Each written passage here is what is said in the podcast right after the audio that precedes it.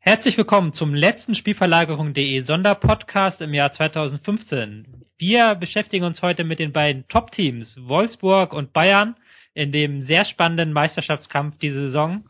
Vielleicht wird er nochmal spannender am heutigen Abend, wenn dann Wolfsburg auf die Bayern trifft. Ich habe dazu zu Gast die beiden Gäste, die sehr viel zu dem Thema sagen können. Tim ist am Start, unser Experte für den VfL Wolfsburg. Hallo Tim. Äh, hallo.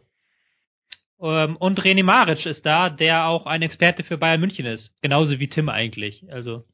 Ich bin aber und kein Experte für Wolfsburg. Gut, dass du das nochmal äh, herausgesandet hast. Hallo. zumindest nicht so wie Tim Rieke. Du hast zumindest keinen langen Artikel über die Wolfsburger geschrieben in der Hinrunde. Das hat Tim gemacht diese Woche. Ähm, für alle, die dann nochmal den schriftlichen Weg bevorzugen, empfehle ich die Analyse. Und ich stelle mal gleich dann die Frage auch mit gleichem Textbezug. Du hast geschrieben ähm, über Wolfsburg der simple Weg und seine Entwicklung. Ist das so, ähm, dass man das zusammenfassen kann, dass sie das Hacking diese Hinrunde den simplen Weg sehr gut weiterentwickelt hat? Das äh, kann man so zusammenfassen, ja. Hast du äh, eigentlich schon alles äh, dazu gesagt. Wobei. Wie sieht denn dieser simple Weg aus?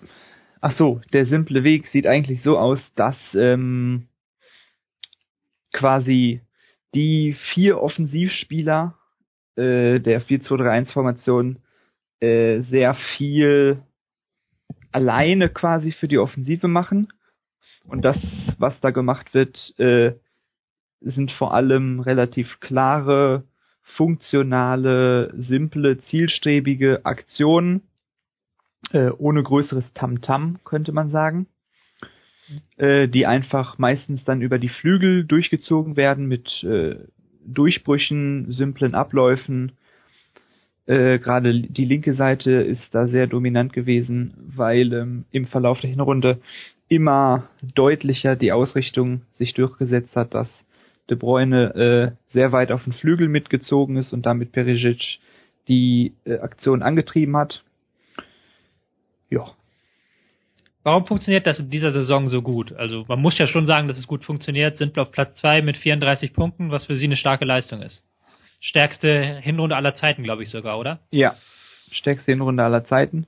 Ähm, ja, es ist auch ein bisschen schwierig zu sagen. Also sie machen das oder haben das über weite Strecken sehr konsequent gemacht. Ähm, die Laufwege, auch die Art der Vorbereitung, wie die Aktionen vorbereitet werden, sind eigentlich ziemlich gut. ähm, und sie haben das halt dann in den richtigen Momenten genutzt, also gerade so, äh, wenn Möglichkeiten für Schnellangriffe da waren oder für Konter, dann haben sie das ähm, sehr gut ausgespielt. Äh, das Grundsystem insgesamt ist ein bisschen stabiler. Ähm, also sie haben in vielen Spielen eine gute Ballzirkulation ähm, und äh, können dann auch mal auf eine auf eine äh, etwas ja klarere Situation dann warten.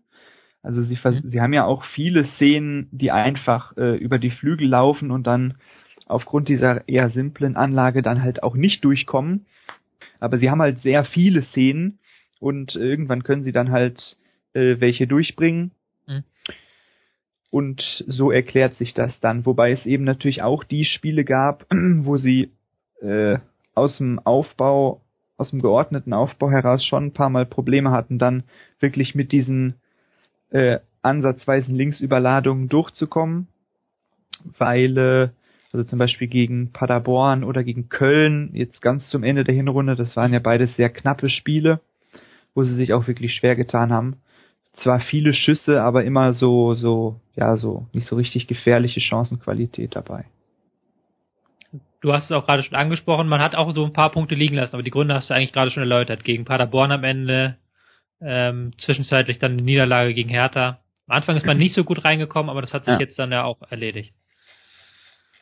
Ähm, Was man vielleicht noch äh, kurz ähm, mhm. der Vollständigkeit halber, ich weiß nicht, ob du da jetzt noch mit einer Frage irgendwie drauf kommen wolltest, was man äh, der Vollständigkeit halber erwähnen sollte, dass dieser Artikel, den du eben erwähnt hast, eigentlich ähm, vor allem auf das Offensivspiel eingeht und wie das Offensivspiel in der Hinrunde war, äh, was die Probleme daran waren und welche Varianten man äh, da noch äh, zur Verbesserung hätte.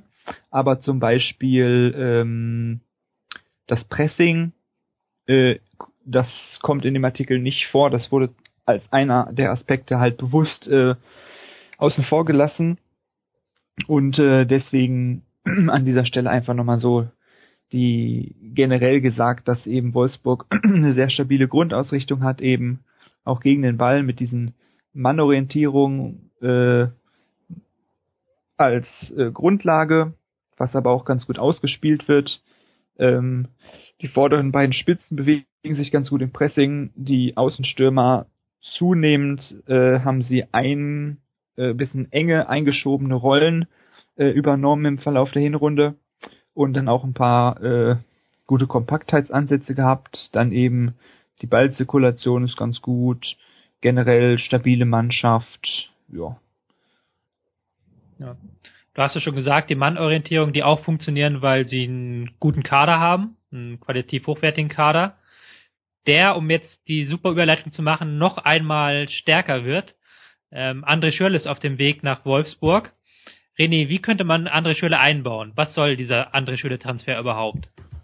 Ja, also Tim hat ja auch gesagt, diesen 4-2-1 haben die auch äh, teilweise so ein bisschen Flügelfokus, beziehungsweise Nutzung der Flügelstürmer im Fokus unterstützt entweder vom 10 äh, von De Bruyne auf der 10 oder eben De Bruyne selbst auf dem Flügel. Mit äh, Schürle haben sie da einfach noch ja den, den, den zusätzlichen Spieler für die Flügel.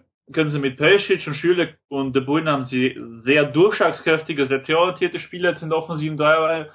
Theoretisch können sie ja Schürle auch als Mittelstürmer nutzen oder Perisic eben und Schürle auf dem Flügel. Das also ermöglicht auch noch bisschen äh, vielleicht noch beweglicher im letzten Drittel spielstärker Variante, ohne da jetzt wirklich ihre Charakteristik und ihre, ihre Mechanismen und ihre Bewegungen wirklich umzubauen dadurch. Und das finde ich eigentlich ganz interessant an diesem Schüler-Transfer, dass man eben dadurch wirklich äh, extreme Durchschlagskraft vorne ballen kann und auch ähm, der Bruyne spielt ja herausragende Pässe in die Tiefe hinter die Abwehr auch. Ist auch mit Schürle und mit Pesch hat man da auch ganz gutes Spielematerial dafür, um das gut einzubinden. Also ich ist halt die Frage, wer dann der vierte ist, ob das jetzt nur ein Mittelstürmer ist und, und welcher genau, oder ob es äh, ein Außenstürmer ist, der dann eventuell zentral vorne spielt oder eben Schürle nach vorne schiebt oder Pesch. Also Tim, was, wie siehst du das? Mhm. Das muss man vielleicht dazu sagen, hat vielleicht noch nicht jeder gehört, Olic ist ja jetzt auch weg. Also ist jetzt Wahrscheinlich weg, ja. ja. Ähm, also, ja, also ich finde es einerseits ein bisschen komisch, diese personelle Veränderung und äh, bin jetzt, sagen wir mal, nicht ähm, komplett begeistert davon, aber es ist zumindest, es ist durchaus eine logische, ein logischer Zug. Äh, ich würde auf jeden Fall äh, eigentlich mich dem anschließen, was du gesagt hast. Ähm, wie gesagt, äh, Schürle nochmal als weiterer Flügelspieler, der wirklich diesen äh, sehr konsequenten und klaren äh, Zug und, und Durchbruchsfähigkeiten zum Tor einbringt. Ähm, wie man das jetzt nutzt, ist fraglich. Vielleicht als auf der, auf der rechten Seite. Ähm, die Variante äh, mit Schürle oder mit Perisic dann je nachdem als Mittelstürmer. Ähm, darüber habe ich jetzt erstmal im ersten Moment nicht nachgedacht, aber jetzt, wo, wo du das ansprichst, erscheint mir das gar nicht mal so abwegig, denn äh, in weiser Voraussicht, äh, dass du ja dich sehr intensiv mit äh, der Bayern-Vorbereitung beschäftigt hast, habe ich äh, mich dann äh, ein wenig auf die Wolfsburger Testspiele konzentriert und eine der kleineren Veränderungen da, also es war jetzt eigentlich nichts äh, radikal Neues oder Besonderes oder Revolutionäres mhm. irgendwie dabei, aber so zwei, drei kleinere Punkte konnte man schon sehen und einer war halt, dass ähm, der jeweilige Mittelstürmer, gerade Olic, wenn er gespielt hat, noch, äh, dass der dann auf diese Aktion äh, über links weiträumiger unterstützt hat und ähm, sehr häufig auch etwas konstanter dann aus dem Offensivzentrum zurückgefallen ist und dann äh, sich stärker und konstanter da irgendwie beteiligt hat als unterstützender oder ausweichender Akteur und dann ähm, manchmal auch so ein bisschen so eine Überbrückungsfunktion zwischen Perisic und De Bruyne dann praktiziert hat. Also auch aus dem äh, Aspekt wäre es interessant. Ich fand Schürle früher bei Mainz auch als Stürmer ohnehin ganz äh, interessant. Als Außenspieler ist er jetzt nicht ganz so spannend. Äh, deswegen habe ich mir, bevor ähm, der Schürle-Transfer dann jetzt doch überraschend schnell über die Bühne gegangen ist, habe ich mir nochmal den anderen Neuzugang von Wolfsburg im Winter angeschaut, hm. nämlich den Kollegen äh, Zhang, der aus China gekommen ist. Den Verein weiß ich jetzt aus dem Kopf nicht, äh, leider. Ähm, vielleicht äh, einfach jetzt noch mal eine kurze Information zu dem. Äh, ist jetzt ein, also war in seiner Mannschaft in China in einer eher relativ simplen äh, Rolle in, auf der linken Offensivseite aufgestellt. Ähm, jetzt nicht so ein besonders äh, krass Spiel, äh, Spiel äh, kombinativer äh, Typ, ähm, aber doch relativ fokussiert, zielstrebig, ähm, macht ganz solide Sachen, relativ effektiv, ordentliches Movement, also auch wieder so ein so ein ähm, so ein Typ, der wirklich sehr äh, passend scheint für diese Wolfsburger Flügelposition als weitere Variante. Wurde auch in den Testspielen ein paar Mal eingesetzt. Ähm, was sehr krass ist bei ihm, ist einfach sein vielseitiger und manchmal wirklich verrückt guter First Touch. Also der ist äh, ja also finde ich finde ich äh, sehr beeindruckend, was er da macht. Ähm, Großkreuzhaft oder wie? Nee, nee, nee, also einfach äh, sehr, sehr von der Qualität her und kann das eben krass variieren. Also nutzt äh, manchmal seine, seine Beidfüßigkeit sehr gut dafür aus, macht ein paar äh, individualtaktisch interessante äh, Moves, ähm, kann den sehr druckvoll auslegen, manchmal aber auch sehr, sehr weich und dabei wirklich sauber. Und äh, das hilft ihm eigentlich, ähm, so manche ein hm, bisschen festgefahrene und, und normale Szenen äh, relativ effektiv zu machen. Und dann kann er schon aus so aus so Szenen, wie sie Wolfsburg vielleicht auch ähm, in guten Phasen häufig erzeugt, mit so mit so überraschenden First Touches ähm, dem Angriff so eine unerwartete Wendung geben.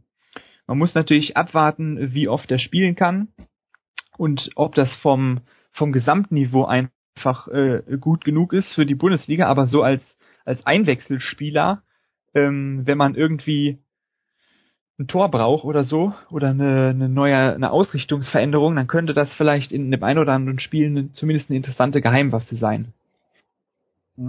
René, was glaubst du, wie ist die Prognose für die Rückrunde? Hm, ja, 34 Punkte, äh, ein 68 Punkte Schnitt am Ende, das wäre halt schon so äh, fast Meisterkandidat, wenn's, wenn Bayern halt nicht äh, historisch gut wäre.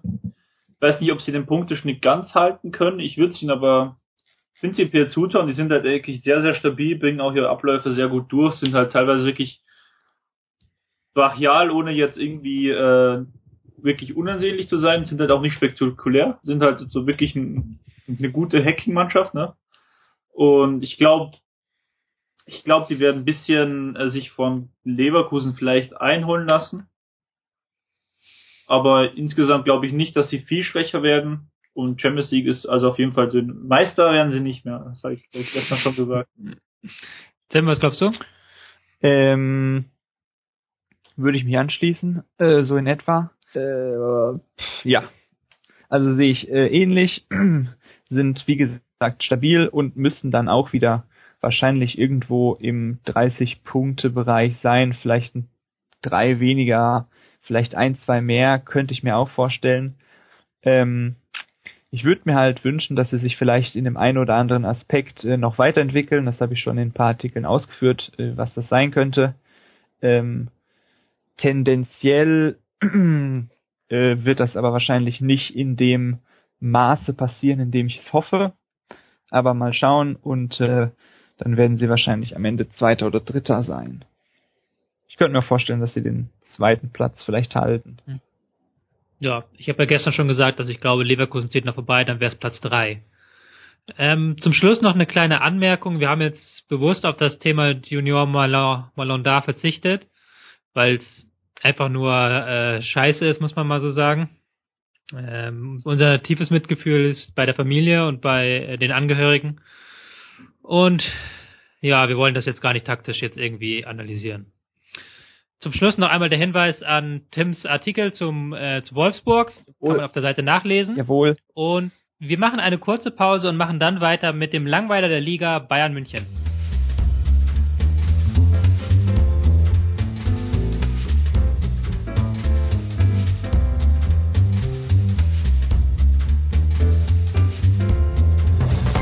Willkommen zurück zu einem traurigen, traurigen Teil unseres Spielverlagerung Sonderpodcasts. Es ist nämlich der letzte Teil.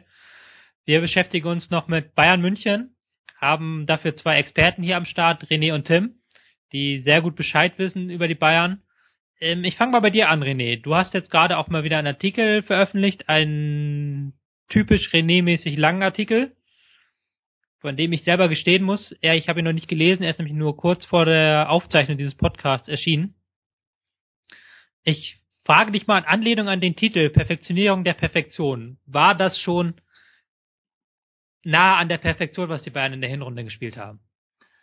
Ähm, ja, Perfektion gibt's ja nie.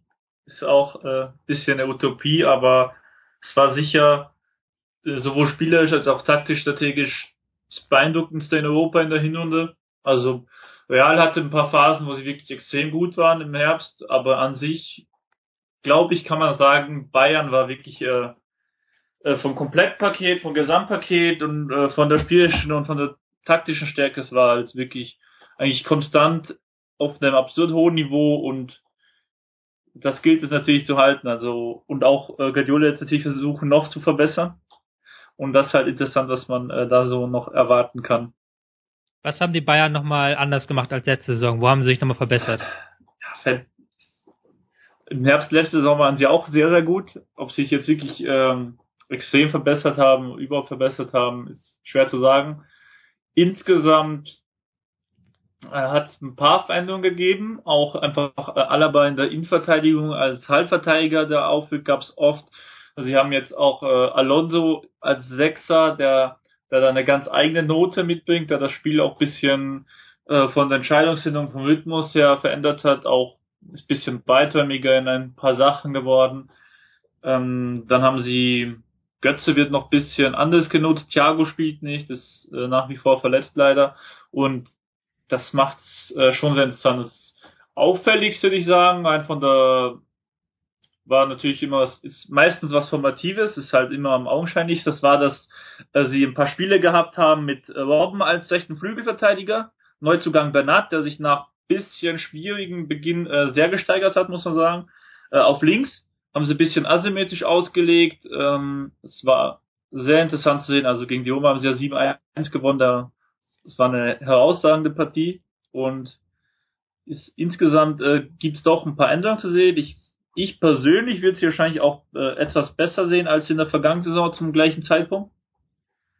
Und das ist ja immerhin schon mal eine Aussage. Ne?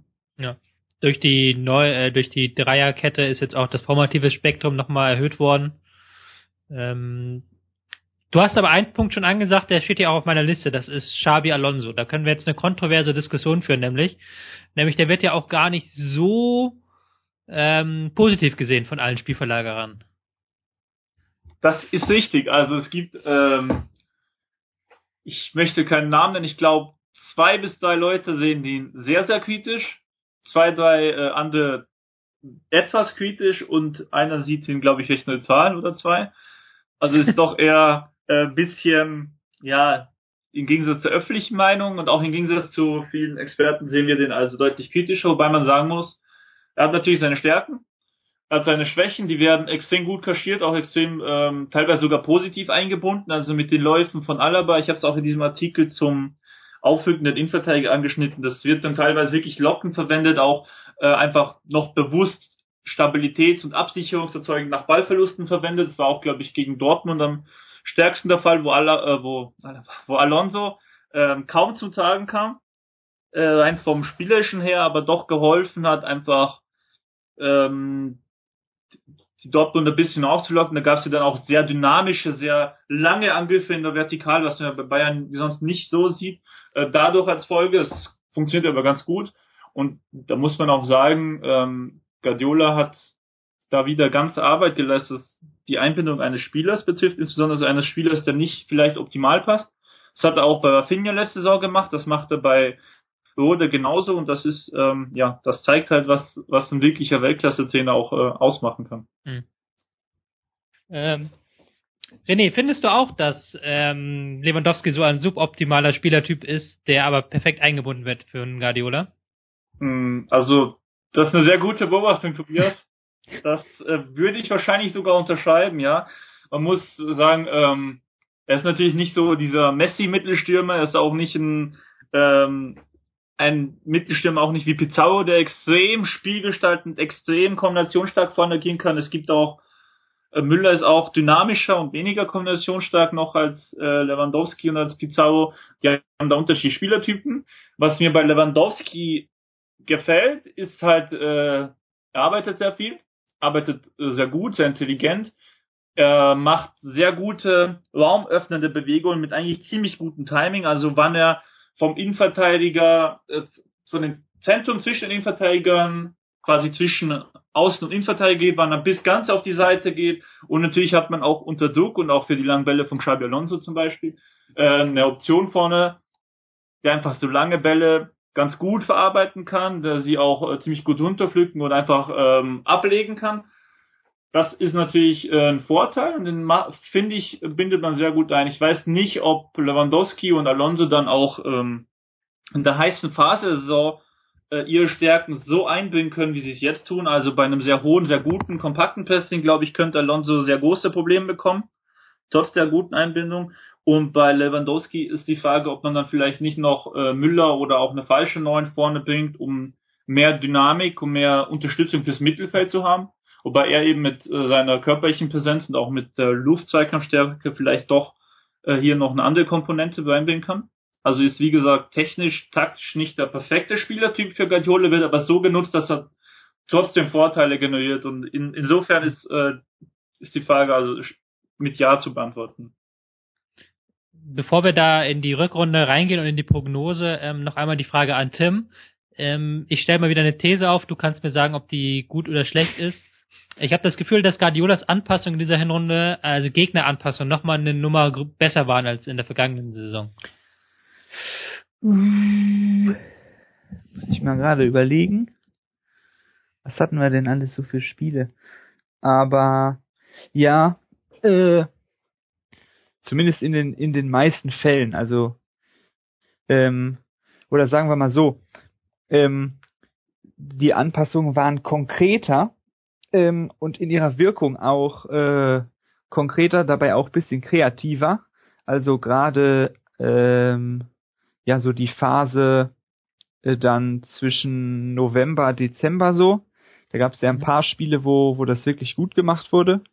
Ähm, gegen Hertha mit diesem sehr ungewöhnlichen äh, äh, Aufbau- und Angriffssystem, wo dann eben äh, Robben und Ribery diese ja so eine so eine Art Achter gespielt haben und dann immer aus diesen äh, gegen die Mannorientierung freigezogenen Halbräumen eröffnet haben, ähm, was dann gegen gegen die Spielweise von Luhukai sehr sehr viel Kontrolle und sehr viele Kombinationsmöglichkeiten ähm, mhm. durch diese spezifische Anpassung hervorgerufen hat. Wobei man auch sagen muss, äh, gegen Luhukai ist äh, Pep immer so ein bisschen äh, Meisterstückanbieter. Das hat er letztes Jahr auch so quasi drei falsche Neuner genutzt, ne? Also es ist halt ist halt ja. eine Manndeckung, ne? das, das mag Pep auch so. Ja, ja. Aber es gab natürlich auch äh, noch ein paar andere Sachen, zum Beispiel äh, so die, die Rhythmuswahl gegen diese Fünferkette von Freiburg, was dann eine ganz gute Anpassung war. Natürlich, wahrscheinlich in dieser Hinsicht wenn ich jetzt nichts vergessen habe, so ein bisschen das Highlight, das Anpassungshighlight der Hinrunde gegen Leverkusen mit diesen breiten Stürmern, um eben das äh, krasse Herausrücken von deren Außenverteidigern im Pressing sozusagen zu blocken und dann noch so ein paar andere Aspekte. Also hat sich schon immer sehr feinfühlig äh, und und kreativ teilweise auch mit so mit so äh, ja Bewegungsmechanismen manchmal auch angepasst, Positionsbesetzung äh, bisschen verändert, wie all, wie halt auch generell einfach so die die gesamte Spielweise von einer von der Balance und und Rhythmus und so weiter sehr viel passender, harmonischer, organischer vielleicht auch ist als noch in der ersten Saison, äh, mhm. weswegen ich auch der anfänglichen These zustimmen würde, dass man sich auf jeden Fall gesteigert hat zum Vorjahr und äh, das ist auch schon ein bisschen eine positive Überraschung gewesen. Also das hatte man eigentlich nicht unbedingt erwarten können, dass die Hinrunde so herausragend verläuft. Ihr habt jetzt schon die äh, vergangene Saison mehrfach benannt. Da kann man jetzt aber auch nochmal dann sagen, okay, vergangene Saison war auch eine sehr, sehr starke Hinrunde. Und dann kam so ein Einbruch dann ähm, spätestens im April, wo das ähm, der deutlichste Effekt war dann das Champions League Spiel gegen Real Madrid.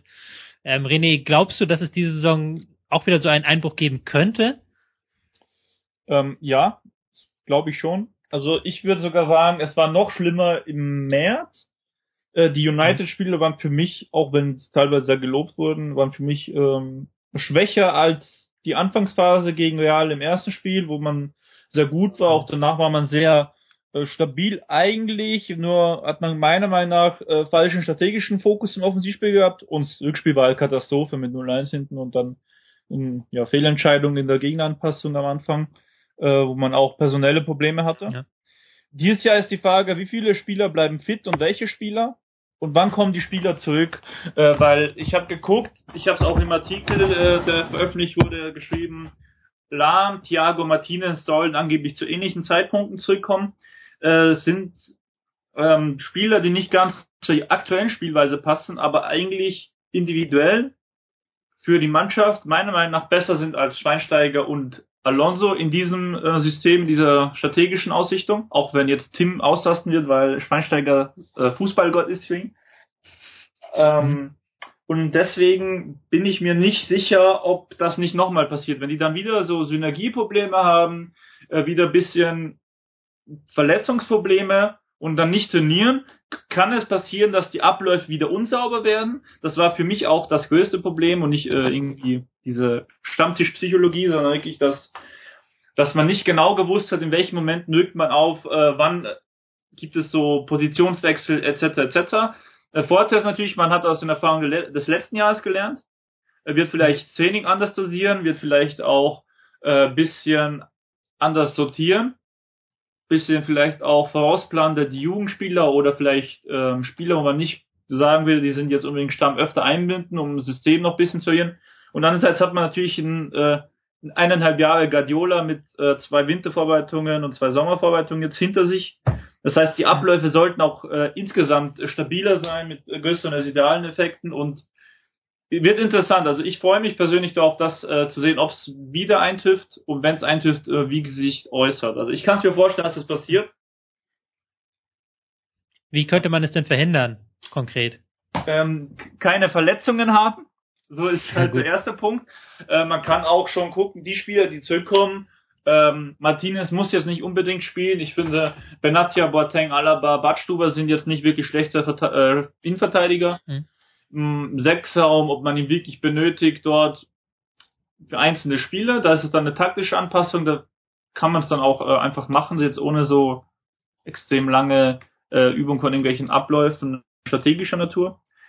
Ähm, ich persönlich würde versuchen, wirklich ein System zu finden, dass ich dann zur Hochphase spielen möchte, wo man mhm. auch diese Spieler, die man einbinden dann möchte, die jetzt vielleicht verletzt sind, Thiago und Lahm, dass man dann äh, schon ein bisschen den Rhythmus hat für diese Spieler. Das Problem ist halt, wer weiß, ob Thiago in Form ist, wer weiß, ob und wann die fit werden, das heißt, es ist riskant. Dann könnte man natürlich eher diesen beiturmigen Rhythmus, auch mit Alonso im Fokus, im Aufbau weiterhin nutzen. Äh, dann ist halt die Frage, bringt man dann Lahm und Thiago, wenn sie komplett fit sind und wie riskant ist das? Und ja, ist, äh, ist für mich äh, nicht schwer, äh, nicht, äh, nicht, ähm, ja, ist nicht schwer, wenn man wüsste, was passiert, aber man weiß es eben nicht und deswegen ist es scheiße äh, zu entscheiden. Ich persönlich würde jetzt einfach äh, die Bundesliga nutzen, um unterschiedliche Systeme noch stabiler zu machen, viel rotieren und keine Verletzungen zu haben und eben flexibel auch äh, reagieren zu können. Ich glaube auch, dass das Guardiola machen wird, ja wohin der Vorbereitung zwischen Viererkette, Dreierkette, unterschiedlichen äh, Anpassungen vorne äh, gewechselt, auch die jungen Spieler getestet. Da, äh, da wurden auch Weiser und Gaudinho sehr gelobt. Ich glaube auch, dass das äh, Guardiola besser machen wird, als ich es überhaupt äh, erdenken könnte. Also ich bin gespannt auch. Hm. Wo wir schon mal dabei sind hier in dieser Runde und auch das ähm, Spiel passenderweise Wolfsburg gegen Bayern heißt am heutigen Abend. Ähm, was glaubst du, Tim? Wie sieht dieses Spiel aus? Ja. Deine Vorschau. Also es könnte halt sein, dass es nicht so super spektakulär äh, wird, weil man ja zum Beispiel schon erwarten kann, dass Wolfsburg irgendwie eine mannorientierte äh, oder mit, mit, mit sehr viel mit Mannorientierung arbeiten wird in irgendeiner Form. Von daher ist dann halt schon ein entscheidender Pflock äh, sozusagen in der Partie eingeschlagen. Dann ist natürlich die Frage so, wie das äh, von Hacking dann äh, gemacht wird. Da hatte er ja auch gegen Bayern schon so ein paar Varianten. Eigentlich war es ja äh, jetzt die, in der letzten Zeit so, dass er entweder das sehr aggressiv und äh, aufrückend interpretiert hat, also wirklich versucht hat, so die ähm, im auf Höhe des Sechserraums quasi viel äh, horizontale Präsenz zu haben, äh, die Sechser mannorientiert aufrücken zu lassen und dann so in der ersten Linie einfach beim Über Übergang von den Innenverteidigern von Bayern nach vorne äh, dann für Druck zu sorgen. Es gab aber auch schon die Möglichkeit, dass das ein bisschen zurückgezogener äh, interpretiert wurde ähm, und etwas leitender, also dass man ein bisschen asymmetrisch gespielt hat, die Stürmer etwas asymmetrisch, ähm, den einen Flügel zum Beispiel äh, defensiver besetzt und dann äh, versucht hat, äh, zum Beispiel als äh, noch, äh, da war natürlich Bayern noch äh, relativ klar auf Viererkette mit hereinkippenden Außenverteidigern fixiert. Da wurde in dem einen Spiel versucht, äh, diese Methodik durch eine Mannorientierung, eine nach, äh, ja, nach außen gekippte Mannorientierung des tiefen Flügelspielers äh, zu bespielen und dann so ein bisschen mhm. zu Bayern auf die Seite zu leiten. Also solche, ähm, irgend so einen kleineren Mechanismus, wie zum Beispiel sowas, äh, in den Mannorientierungen oder zwischen den Mannorientierungen kann man schon erwarten. Ähm, ja.